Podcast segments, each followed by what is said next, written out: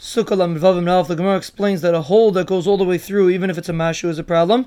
If it doesn't go all the way through, then the shiur is an isser. Rava asks, what's the halacha if an esser gets simani treifa? So the Gemara asks, what's Rava's shaila?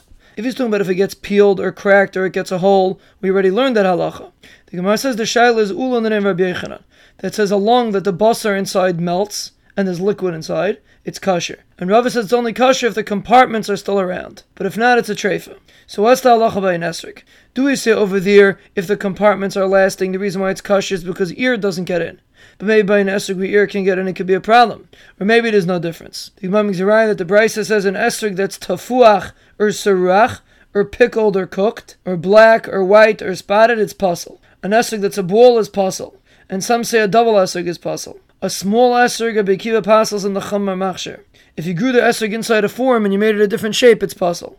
So you see the Brisa says tafuach and saruach. So the Gemara thought tafuach means that it's rotten from outside, and suruach means from inside. So you see, inside is a problem. So the Gemara says, no, we're talking about both on the outside. One is talking about that it got swelled even though it didn't rot, and one's talking about that it got rotten even though it didn't swell. The Imam makes a Brisa that says an Esrig Kushi, which is a black Esrig, is pasul, but the Brisa says an Esrig that grew in Kush, which is black, is kosher. It's only if it grew here and it's black, then it's pasul. So the Gemara explains that over here also we're talking about that it grew over here and it's black. Rava says there's a difference. For those that live in Kush, it's kosher. For those that live over here, even if it grew in Kush, it's pasul because we're not used to it. Rabbi explains there Rabbi Akiva that says that an esrig that's still small is pasul, and Ab Shimon say the same thing. Because the Brisa says that Shimon patas esregim from Maestris when they're very small. The Gemara says that's not a raya. Maybe Rabbi Kiva only says it over here because you need hadar, but over there maybe he holds like the Rabbanan. But maybe Rabbi Shimon only said it over there because exerts a they only chayiv in Meiser if it's the size that you can replant it. But over here maybe he holds like the Rabbanan. The Gemara explains if you grew an esrog in a shape and you made it a different form, it's possible. Rava says even if you made it with bumps, like the wheel of a grinder, it's still kosher. An esrog that was bitten by mice, Rav says it's not hadar. The Gemara asked that Chanina used to bite from the esrog and then use it afterwards to be yaitse. And even though the Mishnah says that chaser is pasul, the Mishnah is talking about Yom Rishon, and Amchanin is talking about Yom Sheni. But Rav that says it's not hadar, it should even be pasul on Yom Sheni. The Gemara answers mice are different because it's considered mias, and that's why it's pasul. The Gemara makes different lashon. The Rav says it is hadar because Amchanin bit it, and then he was yaitse with it. And the Mishnah that says it's pasul is talking about Yom Tov Rishon.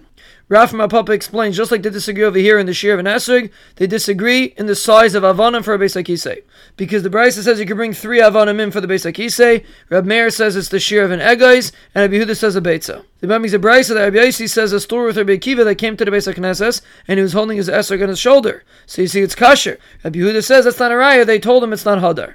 The Mishnah says you're not tie up a lulav only with the min of the lulav according to Yehuda. Rab Meir says you can tie it even with a string or a rope. And Amir says there was a story of the people of Yerushalayim used to tie up their lulavs with gold. The Rabbanim responded that they had the min of the lulav under the gold.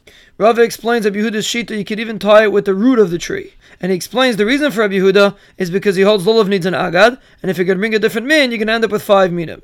And whoever proves that the ikr of the tree is considered a min of a lulav, because the Brisa says Basukas Teishvu that you can make the sukkah out of anything according to Amir. Rabbi Yehuda says you can only make the sukkah out of the four minim of a lulav. And we learn out of a kal vachomer. Lulav, which is not noig by day and by night, is only noig with the four minim. Sukkah, which is noig by day and by night, for sure, should only be with the four minim. But the Gemara says not a good kal vachomer because it's going to come out of kula. If you don't find daled minim, you're going to sit without a sukkah. And the Torah says basukkas teishvu, you can make a sukkah out of anything. And by Ezra it lists a bunch of different minim that they made in the sukkah. So you see, you can make a sukkah out of anything. Rabbi Yehuda says the pasuk by Ezra is talking about what they used for the walls, but for the roof they only used the daled minim. And we see in the Mishnah that Yehuda says you're allowed to use boards for schach. And the only place you can get boards is from the trunk of the tree. So obviously the trunk of the tree is considered a min of the lulav.